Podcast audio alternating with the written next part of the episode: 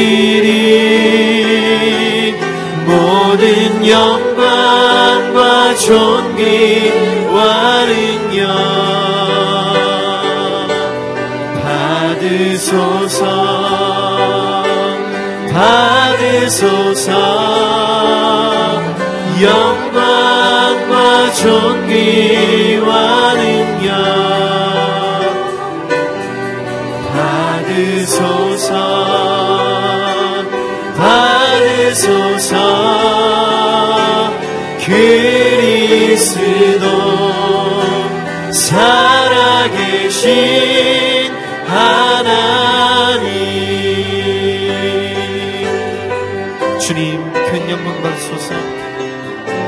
주님 큰 영광 받으소서. 홀로 찬양 받으소서. 모든 이름 위에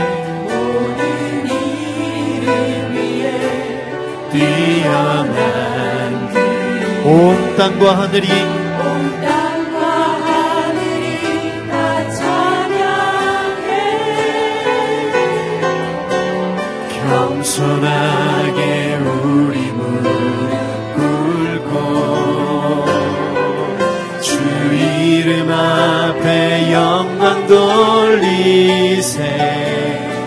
돌리세.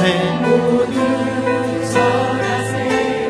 독생자 예수 주님께 찬양 드리. 모든 영광과 존귀와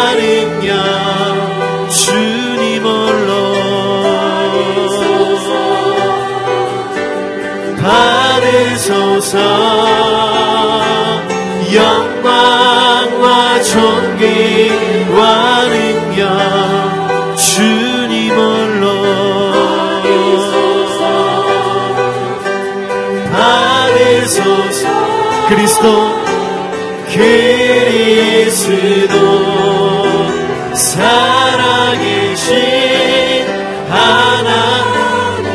다시 한 번 더 고백하며 주님 앞에 나아가십시오. 주님 큰 영광 받소서. 큰 영광 받으소서. 홀로 찬양 받아 주옵소서. 홀로 찬양 받으소서. 모든 이름 위에 뛰어난 온 땅과 하늘이 찬양해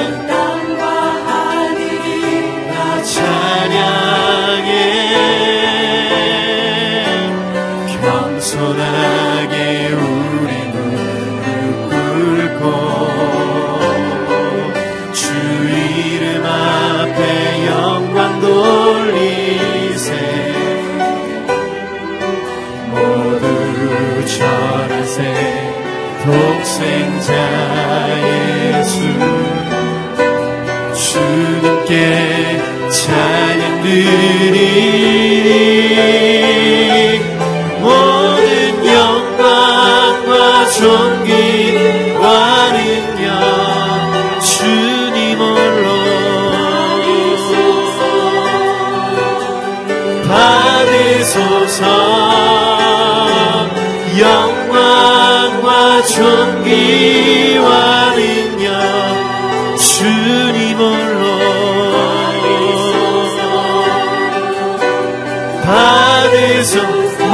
모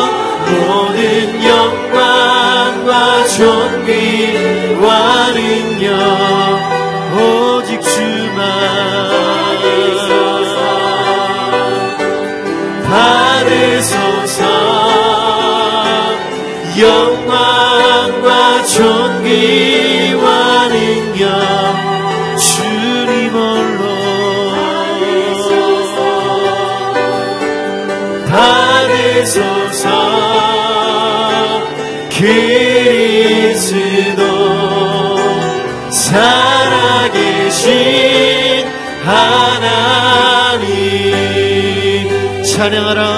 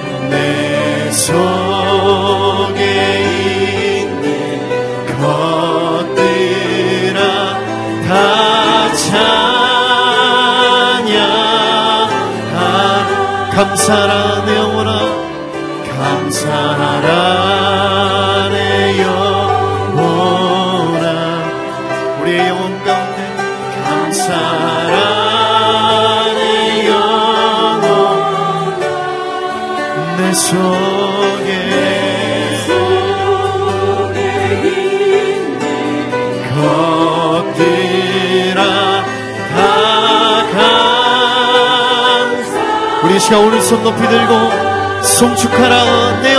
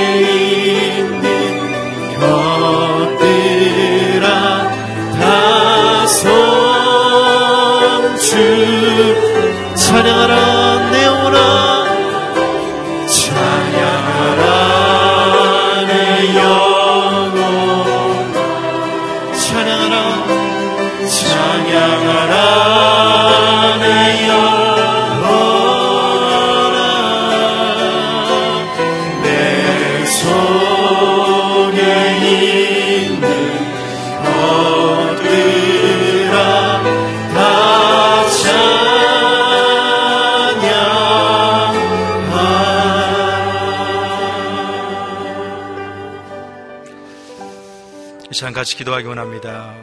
살아계신 하나님 아버지께 소리를 새벽에 깨우시고 사랑하는 주님 전에 나와서 예배할 수 있는 귀한 은혜를 주셨습니다.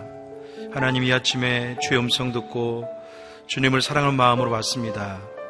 우리 심령 안에 주의 말씀으로 채워주시고 성령의 능력 가운데 새로운 삶을 살 수 있도록 주님 도와주시옵소서. 어떤 문제 가운데 고민하고 또 염려하고 근심하고 있는 분 계십니까? 오늘 말씀을 통해서 하나님 음성을 듣게 도와주시고 나를 새롭게 하여 주시옵소서. 주께서 허락하신 성령의 능력에 따라 믿음으로 살게 하여 주시옵소서. 시간 같이 한번 기도하면서 주 앞에 나가겠습니다. 할렐루야 살아계신 하나님 아버지 하나님 아버지의 귀한 사랑 권의 가운데 이 아침에 주께서 우리를 불러주시고 전에 나와서 하나님 아버지의 말씀을 들으며 기도할 수 있는 귀한 시간을 주님께서 허락하심을 감사합니다. 성령의 능력 가운데 주같이 함께 해주시고 오늘 기도할 때 아버지 하나님 주님의 영으로 채워주시고 주의 그 진리의 말씀 가운데 새로운 은혜를 경험할 수 있도록 하나님 역사에 주시옵소서. 주님과의 깊은 영적인 교제를 통해서 우리 인생의 존재의 목적을 깨달아가게 도와주시고 또 주께서 락하신 귀한 소유와 또 존재를 통해서 하나님께 투자하는 삶을 살 수 있도록 아버지 역사에 주시옵소서. 우리 성도님 한 분한 분을 주님께서 만나주시고 하나님의 진리의 그 말씀의 능력 가운데 새로운 삶을 살 수 있도록 아버지 임하여 주시옵소서. 성령의 능력을 주가 지니 부어주시고 주시기 원합니다. 하나님 은혜 가운데 부어주시옵소서. 살아계신 하나님 아버지 주께서 락하신 귀한 은혜로 말미암아 주님 전에 나왔습니다. 이 아침에 주께서 부르신 당신의 귀한 자녀들을 주의 말씀 가운데 붙잡아 주시옵소서. 인생을 살다가 때로는 힘들고 어렵고 많은 꼬여 있는 문제가 있을 수가 있습니다 주님 오늘 말씀을 통해서 하나님 아버지 응, 응답받는 시간 될 수 있도록 아버지 역사에 주시옵소서. 아버지 하나님 또한 우리가 기도할 때 모든 기도가 주님께 영광 돌리는 기도가 되기 원합니다. 우리의 기도가 성령의 은혜 가운데 성숙되게 하시고 더욱더 주님의 의를 찾는 기도가 될 수 있도록 하나님 역사에 주시옵소서. 부르심에 감사하며 예수님의 이름으로 기도합니다. 아멘. 예, 말씀 같이 보도록 하겠습니다. 하나님께서 주신 말씀은 마태복음 25장 14절에서 30절 말씀 같이 보겠습니다. 마태복음 25장 14절에서 30절입니다. 서로 한 절씩 교도가도록 하겠습니다. 또한 하늘나라, 하늘나라에서는 어떤 사람이 자기 종들을 불러 재산을 맡기고 여행을 떠나는 것과 같다. 그는 종들의 능력에 따라 각각 다섯 달란트, 두 달란트, 한 달란트를 주고는 여행을 떠났다. 다섯 달란트 받는 종은 곧장 가서 그 돈으로 장사해 다섯 달란트를 더 벌었다.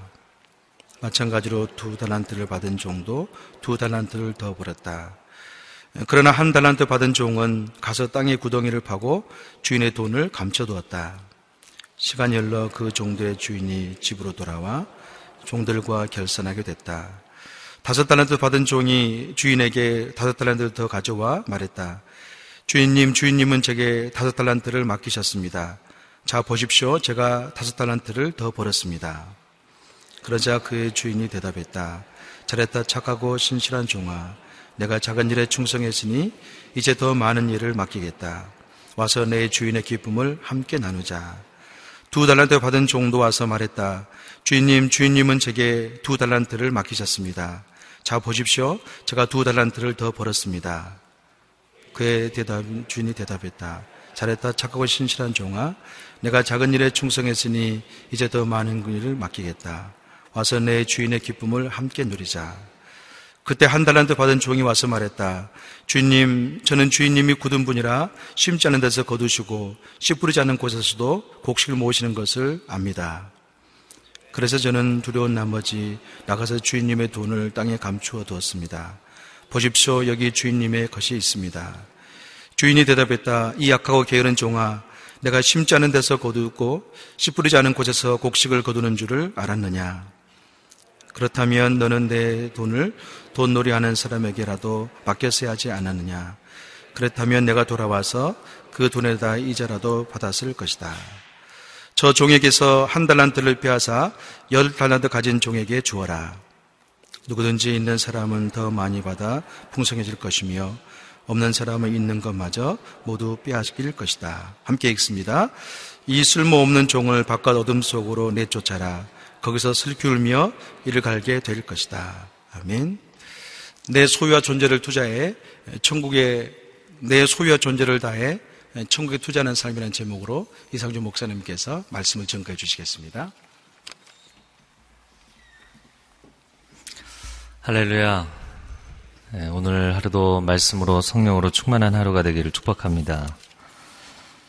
아, 오늘 이 말씀은 우리가 잘 아는 달란트 비유의 말씀입니다. 마태복음 25장에 어, 제 본문이 열처녀 어, 비유의 본문이고 이제 오늘 본문이 달란트 비유입니다. 아, 지난주에 말세의 징조에 대해서 다루었던 마태복음 24장을 보았고 아, 그리고 오늘은 천국의 비유에 해당하는 마태복음 25장을 보고 있습니다. 이 말세의 징조를 말씀하시는 가운데 징조도 중요하지만 그 마지막 때를 사는 성도들이 어떤 삶을 살아야 하는가? 아, 신실하게 깨어서 살아야 된다. 깨어서 준비하며 살아야 한다. 아, 이런 일관된 메시지를 주셨습니다. 아, 열처녀의 비유도 달란트 비유도 결국엔 마지막 때를 살아가는 성도들이 어떤 삶의 자세를 가지고 있어야 아, 이 환란의 때, 고난의 때를 지나서 하나님 나라를 소망하는 인생으로 살 것이냐 아, 그런 문제를 아, 여러 가지 삶의 정황들을 가지고 비유로 말씀해 주시는 내용입니다. 14절 말씀, 15절 말씀 두 절을 한번 같이 다시 읽어보겠습니다. 시작. 또한 하늘나라는 어떤 사람이 자기 종들을 불러 재산을 맡기고 여행을 떠나려는 것과 같다. 그는 종들의 능력에 따라 각각 다섯 달란트, 두 달란트, 한 달란트를 주고는 여행을 떠났다. 아, 이 달란트 비유에서 보면 어떤 사람이 자기 종들을 불러서 재산을 맡기고 여행을 떠나려는 것과 같다. 아, 어떤 사람이라고 표현되어 있지만 예, 지금 예수님의 심정이 아닐까. 예수님이 이제 제자들에게 어, 그 하나님 나라의 사명을 맡기시고 어, 교회를 세우고 복음을 증거하는 사명을 맡기시고 어, 하늘나라로 가시는 것이잖아요. 이제 3년의 공생의 사역이 다 끝나가는 부분입니다. 마태복음이 전체 28장이고 25장이기 때문에 네, 거의 끝나는 지점이죠. 아, 사실 예수님의 입장, 예수님의 심정을 대변해주는 그런 비유라고 볼 수가 있겠습니다.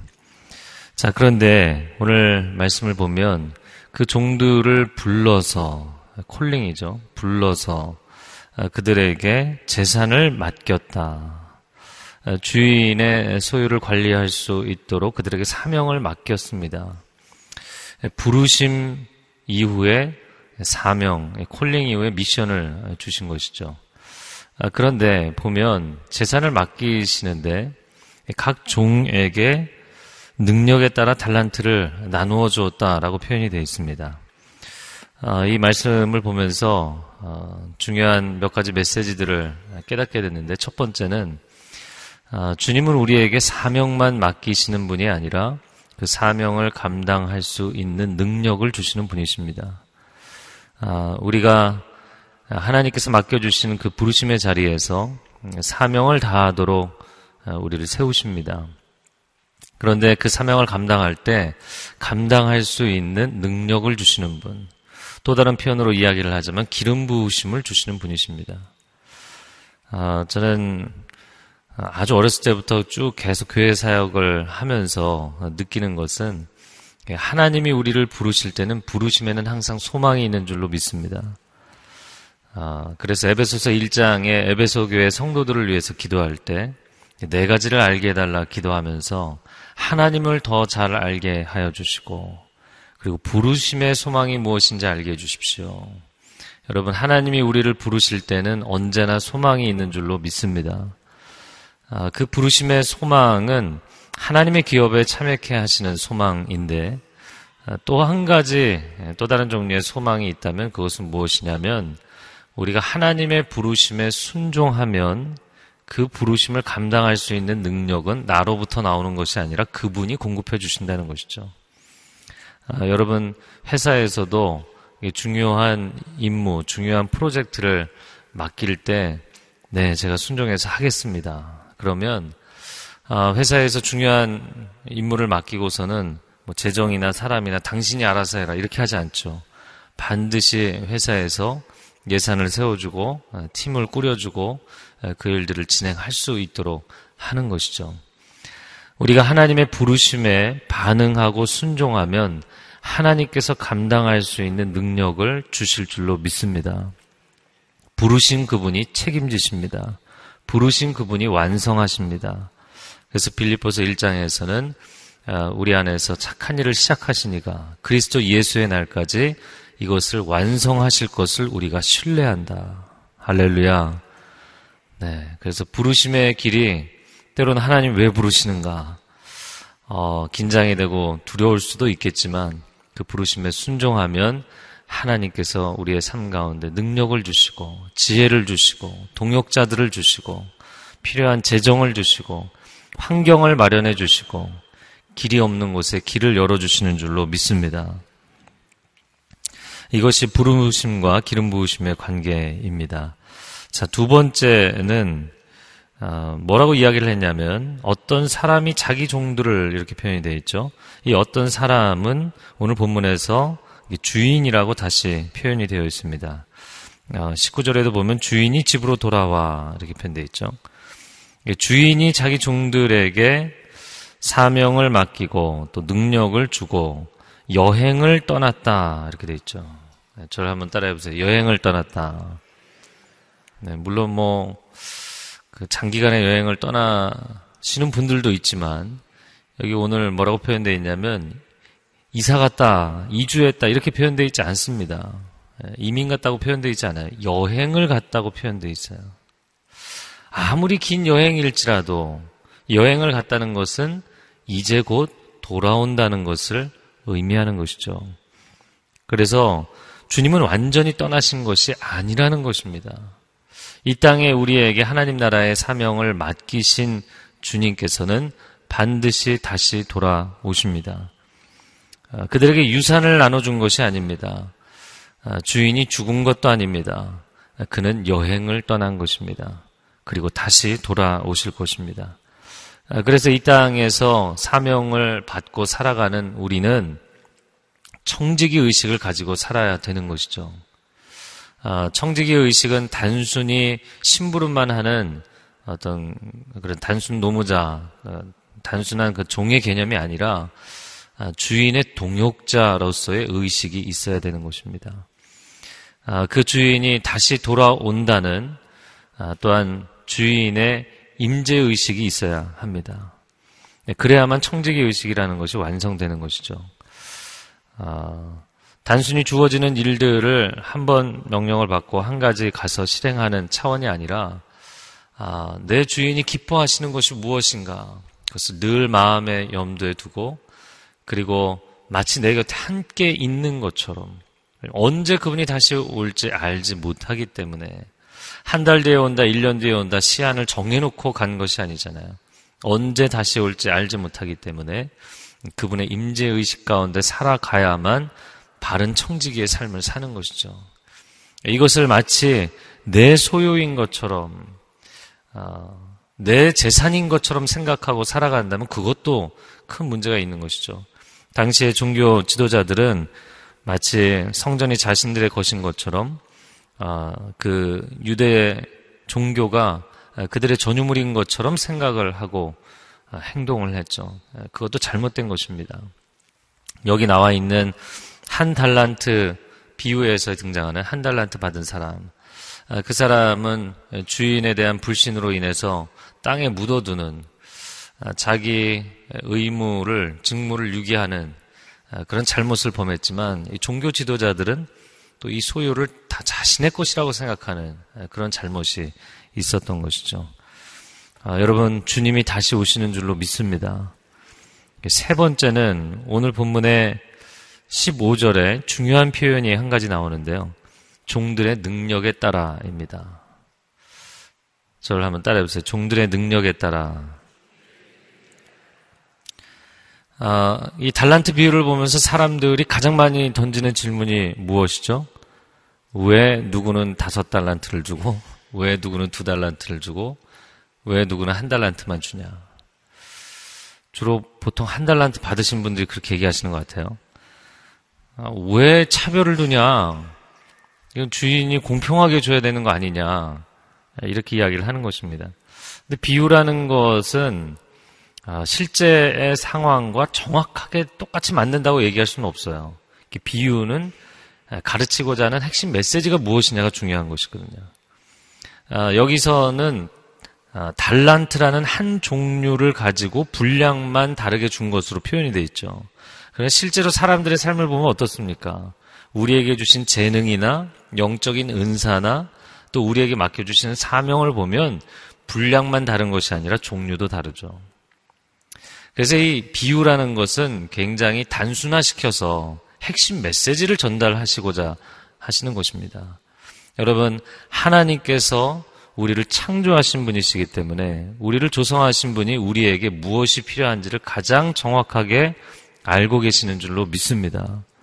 그래서 어떤 사람은 성품의 문제에 있어서도 기질의 문제에 있어서도 아, 왜 나는 베드로 기질이 아닐까? 왜 나는 디모데 같은 차분한 기질이 아닐까? 아, 왜 나는 누가처럼 치밀한 기질이 안 될까? 아, 왜 나는 바나바처럼 다른 사람을 이렇게 용납하고 품는 그런 성품이 안 될까? 이런 다른 사람들이 가지고 있는 달란트에 대해서 부러워하는 경우가 참 많이 있습니다. 아, 그러나 여러분 분명히 한 가지를 확신하셔야 되는데 나를 만드신 분은 하나님이시고 그리고 나에게 주신 성품, 재능, 은사, 기질 이 모든 것은 딱 나에게 맞는 것을 주셨다는 믿음의 선포가 있기를 바랍니다. 이거를 긍정하기 전까지는 시작조차 하지 못하는 거예요. 이거를 긍정하는 것이 굉장히 중요합니다.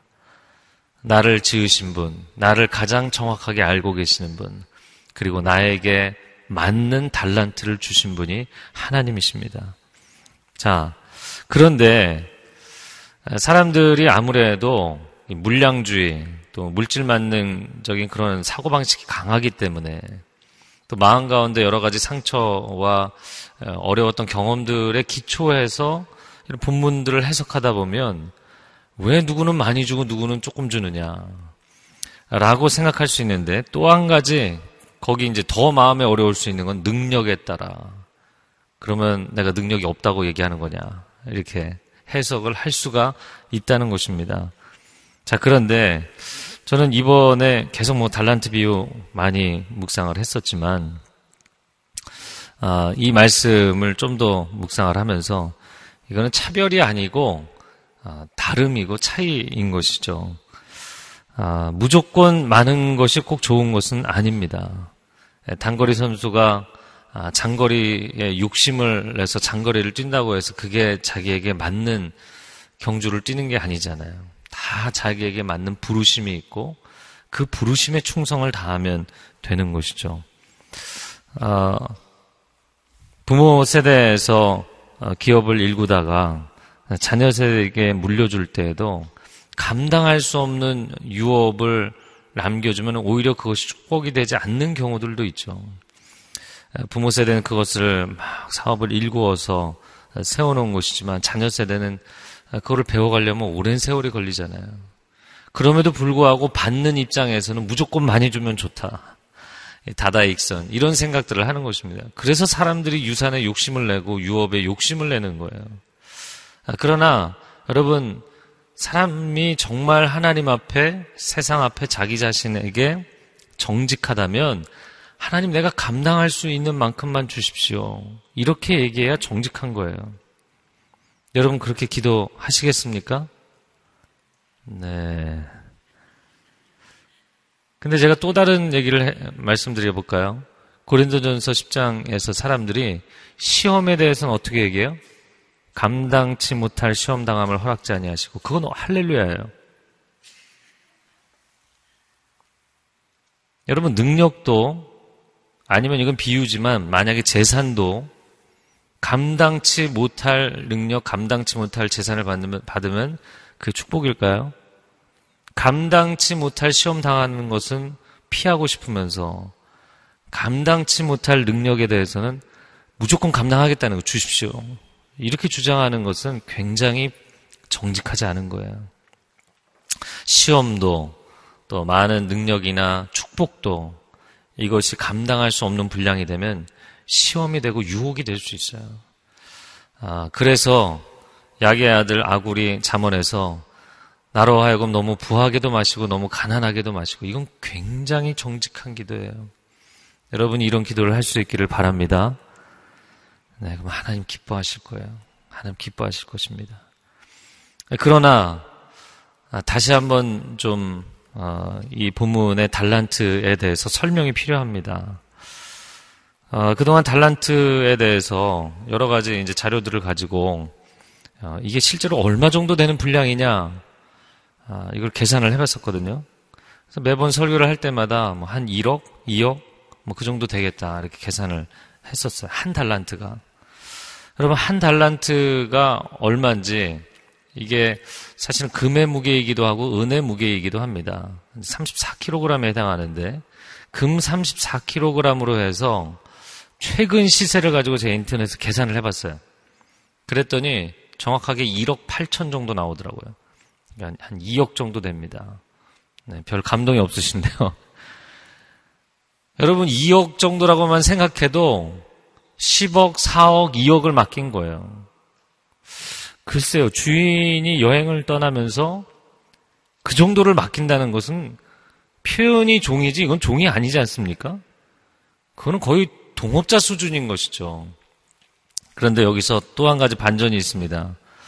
아, 성경에, 우리말 성경에 이제 뒤에 쭉 그, 그 당시 로마인들, 또 헬라인들, 아, 또 유태인들이 사용했던 아, 이 돈의 단위에 대해서 쭉 확인을 하면서 그걸 가지고 계산을 해봤어요. 왜냐하면 단순히 무게만을 가지고 오늘날의 돈으로 환산을 하면 그 당시의 화폐 가치가 반영이 안 되기 때문에 그래서 그 당시의 화폐 가치를 가지고 계산을 해보니까 한 달란트는 3천 세겔이고요.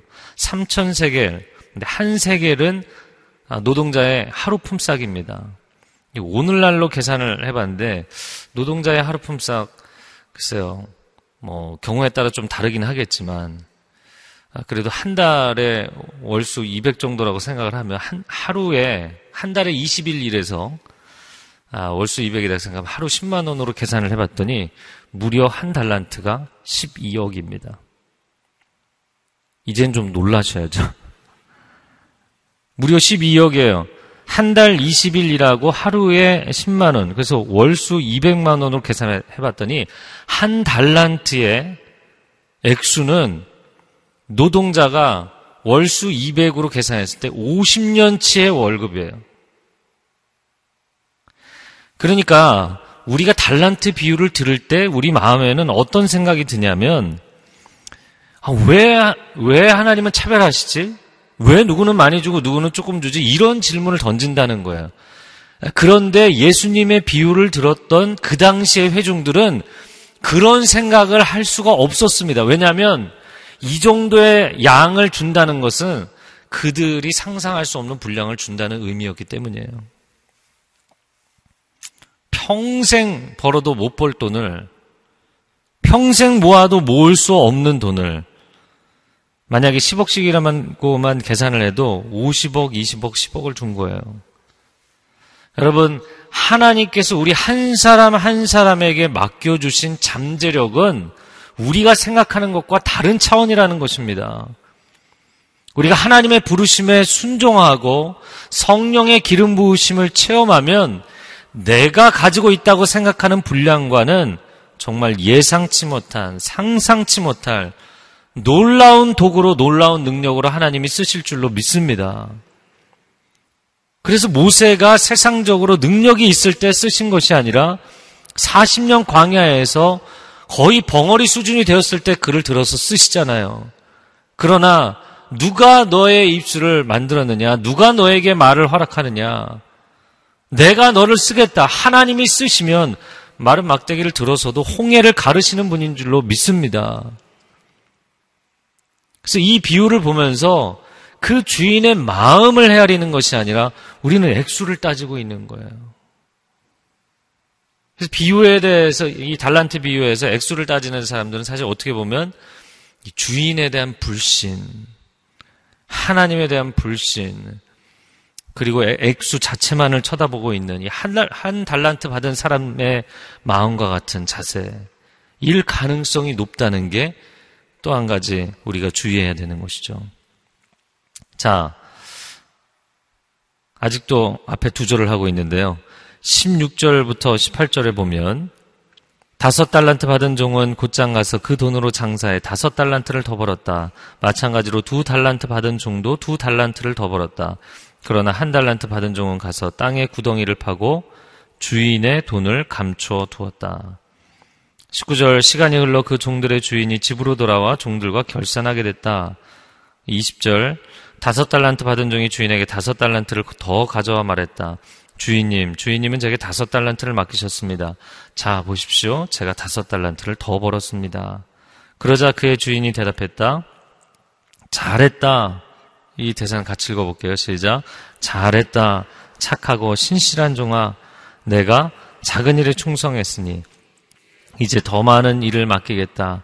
와서 내 주인의 기쁨을 함께 나누자.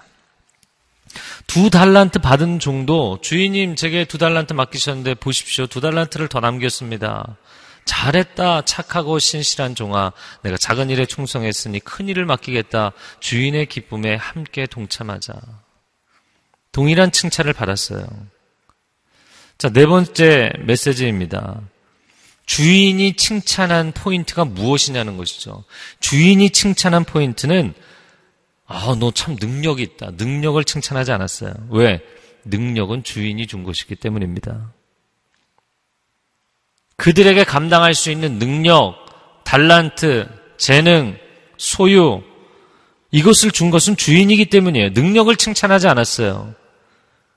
그리고 보면 놀랍게, 아, 이 사람이 뭐 다섯 달란트, 두 달란트, 200% 수익을 남겼으니까 우리는 또 세상적인 방식으로 생각합니다. 그런데 주인은 결과에 대해서도 칭찬한 적이 없어요. 수익률에 대해서 칭찬한 적이 없어요. 너는 150%, 넌 200% 했으니까. 그거를 칭찬한 적이 없어요. 뭘 칭찬했습니까?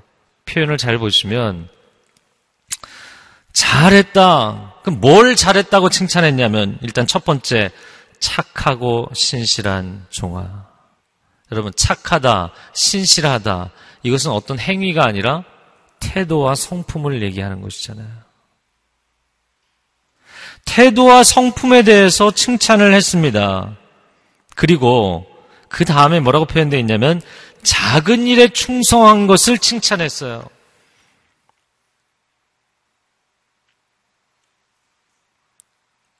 어, 이것을 원어적으로 보면 이런 것입니다. 신실한 종아, 작은 일에 충성했다. 신실과 충성은 같은 단어입니다. 제가 오늘 찾아보니까 실제로 같은 단어예요. 네. 충성을 했다. 이게 동사형으로 되어 있지만 이게 형용사형으로 되어 있어요. 네. 그래서 두 단어가 같은 것입니다. 다시 말하자면 그가 주인에게 신실했다는 것을 칭찬한 것입니다. 근데 어제 주일 메시지를 하면서도 이거 잠깐 설명을 드렸는데요. 신실하다는 성품은 어느 파생어에서 나온 것이냐면 믿음이라는 파생어에서 나온 거예요. 어떻게 사람이 신실할 수 있는가? 영어로 faithful. 정말 그 사람이 흔들림 없이 꾸준히 신실하다. 그것은 믿기 때문이에요. 신뢰하기 때문이에요. 누구를 신뢰해요? 나에게 이 사명을 맡긴 주인을 신뢰하기 때문이에요. 그는 여행을 떠났지만 그러나 그가 내게 사명을 맡길 때 이렇게 어마어마한 분량의 달란트를 주다니 나를 얼마나 신뢰하면 주인의 신뢰를 받고 또한 그 종이 주인을 신뢰하는 관계였던 것이죠. 아, 저는 이 장면을 보면서 야, 정말 훈훈한 장면이다. 우리는 달란트 비율을 묵상을 하면서 보통은 양을 다르게 줬고 어, 그것을 가지고 나가서 사업을 해야 되는데 그럼 사업에 실패하면 어떻게 하지? 사업에 실패했어도 칭찬을 했을까? 뭐 이런저런 생각들이 듭니다. 그런데요, 결과를 가지고 얘기하지 않았다는 거예요. 능력치를 가지고 얘기하지 않았다는 거예요. 야, 너는 다른 사람보다 능력이 더 출중하구나. 이런 걸로 칭찬하지 않았다는 거예요. 그가 얼마나 주인을 신뢰하는가를 가지고 칭찬하신 거예요. 가령 운동선수가 감독 밑에서 열심히 훈련을 해야 되는데 그 감독을 못 믿으면요. 훈련을 열심히 하나요? 감독에 대한 신뢰가 없으면 훈련 열심히 하지 않습니다. 내가 이 훈련 받아서 내가 성장할 것이라는 믿음이 없으면 훈련 받, 제대로 하지 않게 돼 있어요. 그러나 와 내가 언제 이런 감독을 만나겠는가? 정말 훌륭한 분을 만났구나라고 생각을 하면 그 감독의 지시, 그 감독의 트레이닝, 조련에 따라서 정말 최선을 다하게 돼 있는 거예요. 이 종들이 단순히 사업을 잘하고 수익을 남겨서 칭찬을 받은 것이 아니라 그 주인을 신뢰하는 마음으로 순종했다는 것. 그것을 주님이 칭찬해주고 계시는 것입니다. 할렐루야. 여러분, 또 다른 세팅으로 생각을 해보자면, 농부가 들판에 나가서 씨를 뿌리면서, 아, 이거 잘 될까? 잘 될까? 이렇게 불신이 생기면 열심히 안 하겠죠. 이거 뭐 뿌린들 뭐가 되겠어? 여기서 싹이 나겠어? 이게 열매를 맺겠어? 이런 생각을 하지는 않잖아요. 햇빛과 단비를 고루 내리시는 그 하나님의 은혜, 그리고 땅은 씨앗을 뿌렸을 때 그 씨앗을 품고 많은 영양분을 공급하여서 그것을 자라나게 하고 그 생명력이 열매를 맺게까지 만드는 능력을 그 자연 만물의 모든 그 공급하는 능력을 하나님이 허락하신 줄로 믿습니다. 이런 환경을 생산의 능력을 이미 품고 있는 환경을 우리에게 허락하신 하나님이세요. 우리가 하나님을 신뢰하고 하나님이 우리에게 허락하신 환경을 신뢰하고 또한 하나님이 우리에게 허락하신 부르심을 신뢰하고 신실하게 순종하면 주님이 다시 돌아오실 때 우리의 그 하나님에 대한 신뢰와 순종을 칭찬해 주실 줄로 믿습니다. 잘하였도다 착하고 신실한 종아 말씀을 해주셨어요. 자 그리고 다섯 번째 메시지는 21절 아, 말씀 다시 한번 읽어보겠습니다. 21절 시작. 그러자 그의 주인이 대답했다. 잘했다 착하고 신실한 종아. 내가 작은 일에 충성했으니 이제 더 많은 일을 맡기겠다. 와서 내 주인의 기쁨을 함께 나누자. 이게 조금 엉뚱한 묵상일지 모르겠지만 전 이거 보면서 예, 일 잘하는 사람에게 일을 하나 더 주게 돼 있다. 예, 일을 잘하면 어, 휴가 뭐 이런 걸로 보상을 주면 좋은데 일은 일로 보답을 받게 돼 있다. 이런 생각이 듭니다. 아, 물론 아, 또 다른 일을 맡긴다는 것은 굉장한 신뢰를 의미하는 것이죠. 야, 내가 정말 너를 신뢰한다. 근데 이 표현에 전체 우리 맥락을 묵상을 해보았지만 한 가지 이해가 안 되는 표현이 있어요. 주인이 뭐라고 얘기했어요? 어마어마한 돈이라고 했잖아요. 이 달란트가. 그 어마어마한 돈을 맡긴 주인이 큰 일이라고 표현했습니까? 작은 일이라고 표현했습니까? 작은 일이라고 표현했다는 거예요. 그럼 지금 무슨 말씀을 하고 계신 건가요? 이거는 시작에 불과하다는 것이에요. 하나님 나라의 규모는 우리의 상상을 뛰어넘는 것입니다. 하나님의 경지는 우리의 상상을 뛰어넘는 것이에요. 여러분 우리가 받은 이 달란트, 우리 인생의 부르심의 자리에서 사명을 가지고 살아가는 건 하나님 왜 나한테 능력 이거밖에 안 주셨어요? 왜 나의 부르심의 자리는 여기입니까? 내가 이거 해서 실패하면 어떻게 합니까? 이런 걸로 우리가 씨름하고 있을 상황이 아니라는 것이죠. 하나님께서 우리에게 주신 부르심과 사명을 온전하게 감당하면 거기서 하나님께 충성됨을 칭찬받으면 그것은 시작에 불과할 것이다. 할렐루야. 시작에 불과할 것이에요. 하나님은 더 놀라운 세계로 우리의 인생을 이끌어 가실 줄로 믿습니다.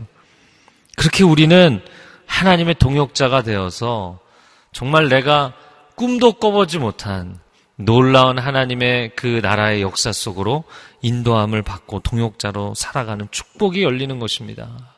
이게 시작에 불과하다 말씀하신 거예요. 자, 마지막 여섯 번째 어, 이 교훈을 이, 어, 이 비유를 통해서 배울 수 있는 교훈은 한 달란트 받은 사람에 대한 이야기죠. 자, 24절 이하를 보겠습니다. 그때 한 달란트 받은 종이 와서 말했다. 주인님, 저는 주인님이 굳은 분이라. 심지 않은 데서 거두시고 씨 뿌리지 않는 곳에서 아는 곳에서도 곡식을 모으시는 것을 압니다. 그래서 저는 두려운 나머지 나가서 주인님의 돈을 땅에 감춰 두었습니다. 보십시오. 여기 주인님의 것이 있습니다.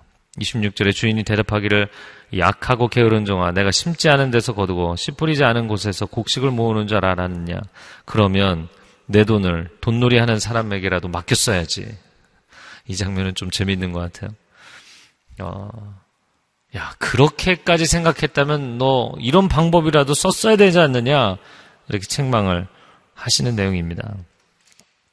자, 그래서 결국에는 이 종이 바깥 어두운 데서 어, 어두운 데로 쫓겨가는 그런 장면을 보게 됩니다. 이 한 달란트 받은 종이 징계를 받은 이유를 분석하는 것도 참 중요해 보여요. 아, 여러분, 이 사람이 주인에게 자기가 왜 그렇게 했는지를 설명을 하잖아요. 근데 첫 번째 설명이 뭐냐면 저는 주인님이 굳은 분이라고 알고 있습니다. 도대체 이 굳은 분이라는 게 도대체 무슨 의미인가? 그래서 원어적으로도 찾아봤는데 그래서 의미의 갈래가 너무 여러 가지라서 사실 명확하게 이렇게 딱 얘기하기는 어렵겠어요. 굳은 분, 어, 어려운 분, 딱딱한 분, 무서운 분. 근데 하여튼 간에 명확한 거는 좋은 분이라고 생각하지는 않았다는 거예요. 이렇게 바꿔서 설명하면 쉬울 것 같아요. 좋은 분이라고 생각하지 않았어요. 다시 바꿔서 설명하자면 주인에 대한 신뢰가 없었어요. 자, 다섯 달란트, 두 달란트 받은 사람들이 칭찬을 받은 것은 주인에 대한 신뢰를 칭찬받았습니다. 그리고 그 신뢰는 충성하는 삶으로 이어졌습니다. 그 충성하는 삶은 칭찬과 축복으로 이어졌고 그 다음 인생의 더 놀라운 단계로 이어졌습니다. 그런데 이 한 달란트 받은 종은 주인을 선하신 분이라고 신뢰하지 않았다는 거예요. 그리고는 뭐라고 표현을 했냐면 추가 부연 설명을 하는데 심지 않은 데서 거두고 뿌리지 않는 데서 당신 추수하는 사람 아니냐. 당신은 내키는 대로 당신이 원하기만 하면 뭐든지 할 수 있는 사람 아니냐. 내가 굳이 하지 않아도 되지 않느냐. 그래서 하나님의 능력에 대해서는 신뢰하지만 하나님의 선하심에 대해서는 신뢰하지 않는 사람들. 와, 딱 여기에 이르니까요. 오늘날 이런 사람들이 굉장히 많잖아요. 하나님 전지 전능하시다면서 하나님 뭐든지 다 하실 수 있지 않습니까? 그런데 하나님이 이 세상에서 하나님이 선하다고 주장하면서 도대체 뭐 하고 계십니까? 이런 질문하는 사람들하고 태도가 똑같은 거예요. 능력은 믿는데 성품은 신뢰하지 않는 사람. 어, 이건 굉장히 위험한 신앙이더라고요. 또 이런 것이죠. 하나님의 능력이면 다 하실 수 있지 않습니까? 하나님의 지혜면 다 하실 수 있지 않습니까? 하나님이 예정하신다면서요. 하나님께서 모든 사람의 구원을 섭리하신다면서요. 그러면 굳이 사람들이 선교를 나간다든지 전도를 한다든지 우리가 무슨 사업을 벌이지 않아도 하나님이 원하시는 건 하나님 하실 수 있지 않습니까? 굳이 내가 움직여야 됩니까? 어차피 하나님의 계획대로 다 될 텐데. 이런 거시적 차원에서. 또 미시적인 차원, 우리 개인의 삶에서도 내가 계획을 세운들, 내가 노력을 하는들, 어차피 뭐 하나님 뜻대로 될 텐데. 이 태도가 바로 이 한 달란트 받은 사람의 태도예요. 무슨 얘기인지 아시겠어요? 주인의 능력은 신뢰하는데 주인의 성품을 신뢰하지 않아요. 하나님의 능력은 신뢰하는데 오케이 내가 그것은 인정하겠다. 그러나 하나님의 성품을 신뢰하지 못하겠다. 라고 이야기하는 사람들입니다. 그런 사람들이 바로 이 한 달란트 받은 종을 이야기하는 것입니다.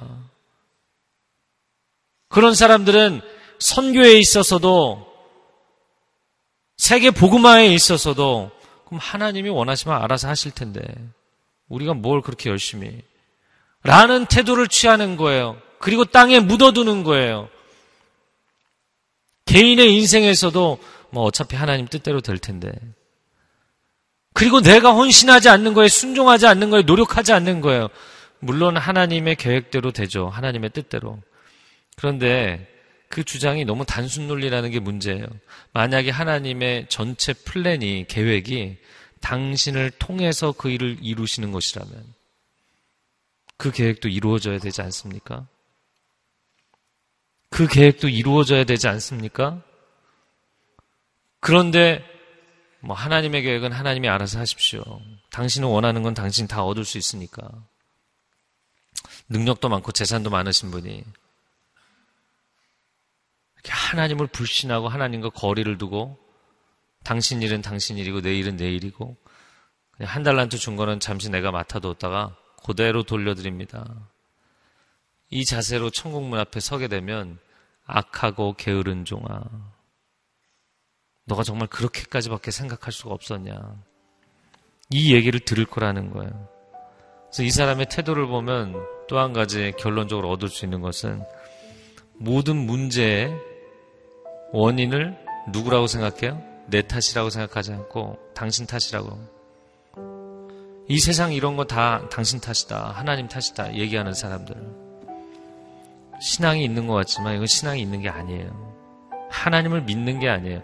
하나님의 능력이나 하나님의 어떤 절대자의 위치나 이런 것을 아, 는 것이죠. 사실 아는 것도 아니죠. 마지막에 주님이 악하고 게으른 종이라고 말씀하실 거라는 거예요. 여러분 하나님을 신뢰하십니까? 저는 이번 달란트 비유를 깊이 묵상하면서 이거는 돈에 관한 문제가 아니구나. 이건 능력에 관한 비유가 아니구나. 마지막 시대를 살아가는 사람들, 환란과 고난의 시대를 살아가는 사람들에게 하나님께서 원하시는 것은 내가 이 땅에서 믿음이 있는 자를 찾겠느냐? 믿음을 우리에게 요구하시는 거예요. 하나님을 신뢰하는가를 요구하시는 거예요. 너가 아무리 상황이 어려울지라도 주인이 먼 지역으로 떠났기 때문에 주인의 임재 의식을 때로는 느끼기 힘든 상황에 처해 있을지라도 그분을 신뢰하고 너를 부르시고 너에게 사명을 맡기신 그 하나님을 신뢰하고 그 신뢰함으로 충성을 다하는 삶을 살겠느냐. 그 한 가지를 요구하시는 것입니다. 그리고 그것이 신실하고 지혜로운 종이 누가 되겠느냐. 그 믿음으로 신실하게 사는 것이 환란의 시대를 가장 지혜롭게 사는 길이 되는 줄로 믿습니다. 이 시간 한 가지 우리가 기도하고 마쳤으면 좋겠습니다. 하나님 우리는 말씀을 읽으면서도 너무나 많이 하나님을 오해했습니다. 마치 하나님은 사람과 사람 사이에 차별하시는 분인 것처럼 다른 사람에겐 더 좋은 환경을 주시고 더 좋은 능력을 주시고 더 좋은 성품을 주시는 분인 것처럼 하나님을 불신했습니다. 내가 가지고 있는 조건에 대해서 불만할 때가 많았습니다. 그런 하나님, 나를 지으신 이가 하나님이시고, 나를 보내신 이가 하나님이시고, 내게 주신 사명을 감당할 수 있는 능력을 주시는 분도 하나님이십니다.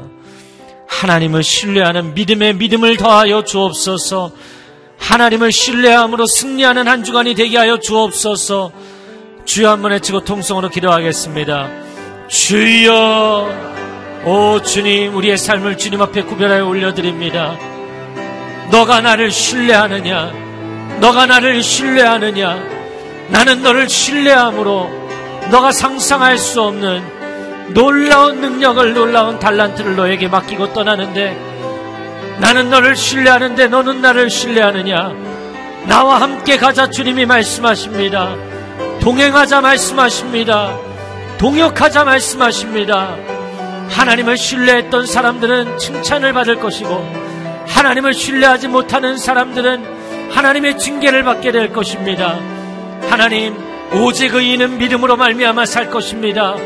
하나님의 의인은 믿음에서 믿음으로 나는 것인 줄로 믿습니다. 하나님을 신뢰하며 살게 하여 주옵소서.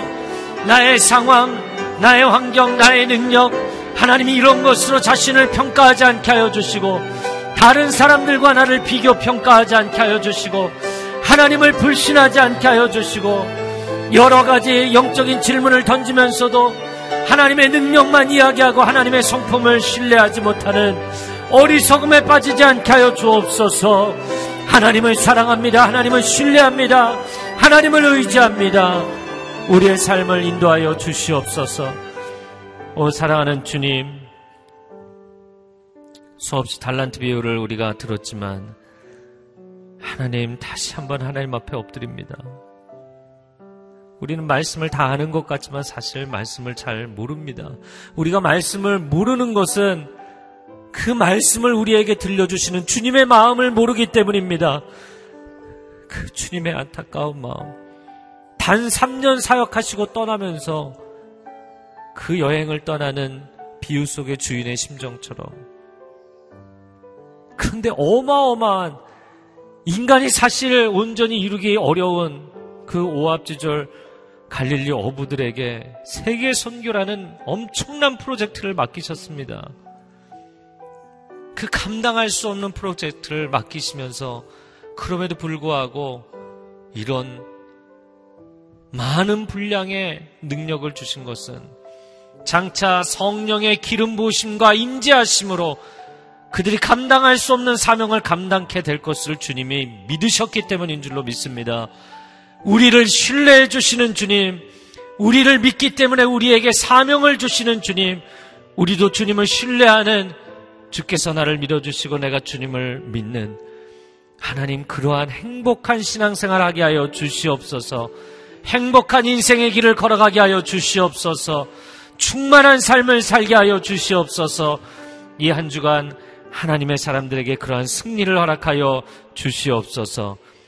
이제는 우리 주 예수 그리스도의 은혜와 하나님 아버지의 극진하신 사랑하심과 성령의 교통하심과 기름 부으심의 능력이 주님이 나를 얼마나 믿어주시는지, 얼마나 나를 신뢰하고 기다려 주시는지, 나에게 상상할 수 없는 잠재력을 허락해 주시는지, 나도 이제 그분을 신뢰하고 나아가겠습니다. 고백하는 귀한 하나님의 백성들 위해, 그리고 한국교회 위해,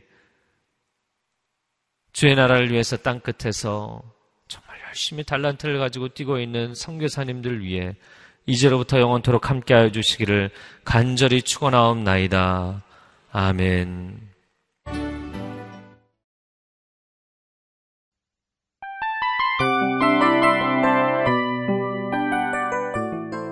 이 프로그램은 청취자 여러분의 소중한 후원으로 제작됩니다.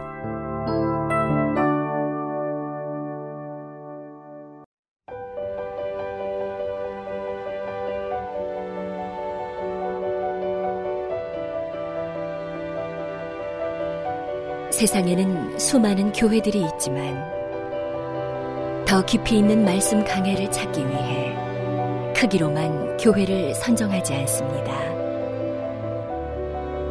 보다 좋은 영적 콘텐츠를 더 많이 나누기 위해 방송비를 받지 않습니다.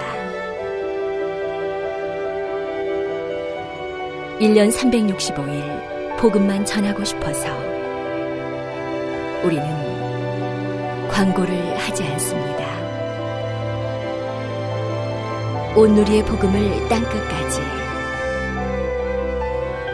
CGN TV와 함께 땅끝 성교사가 되주세요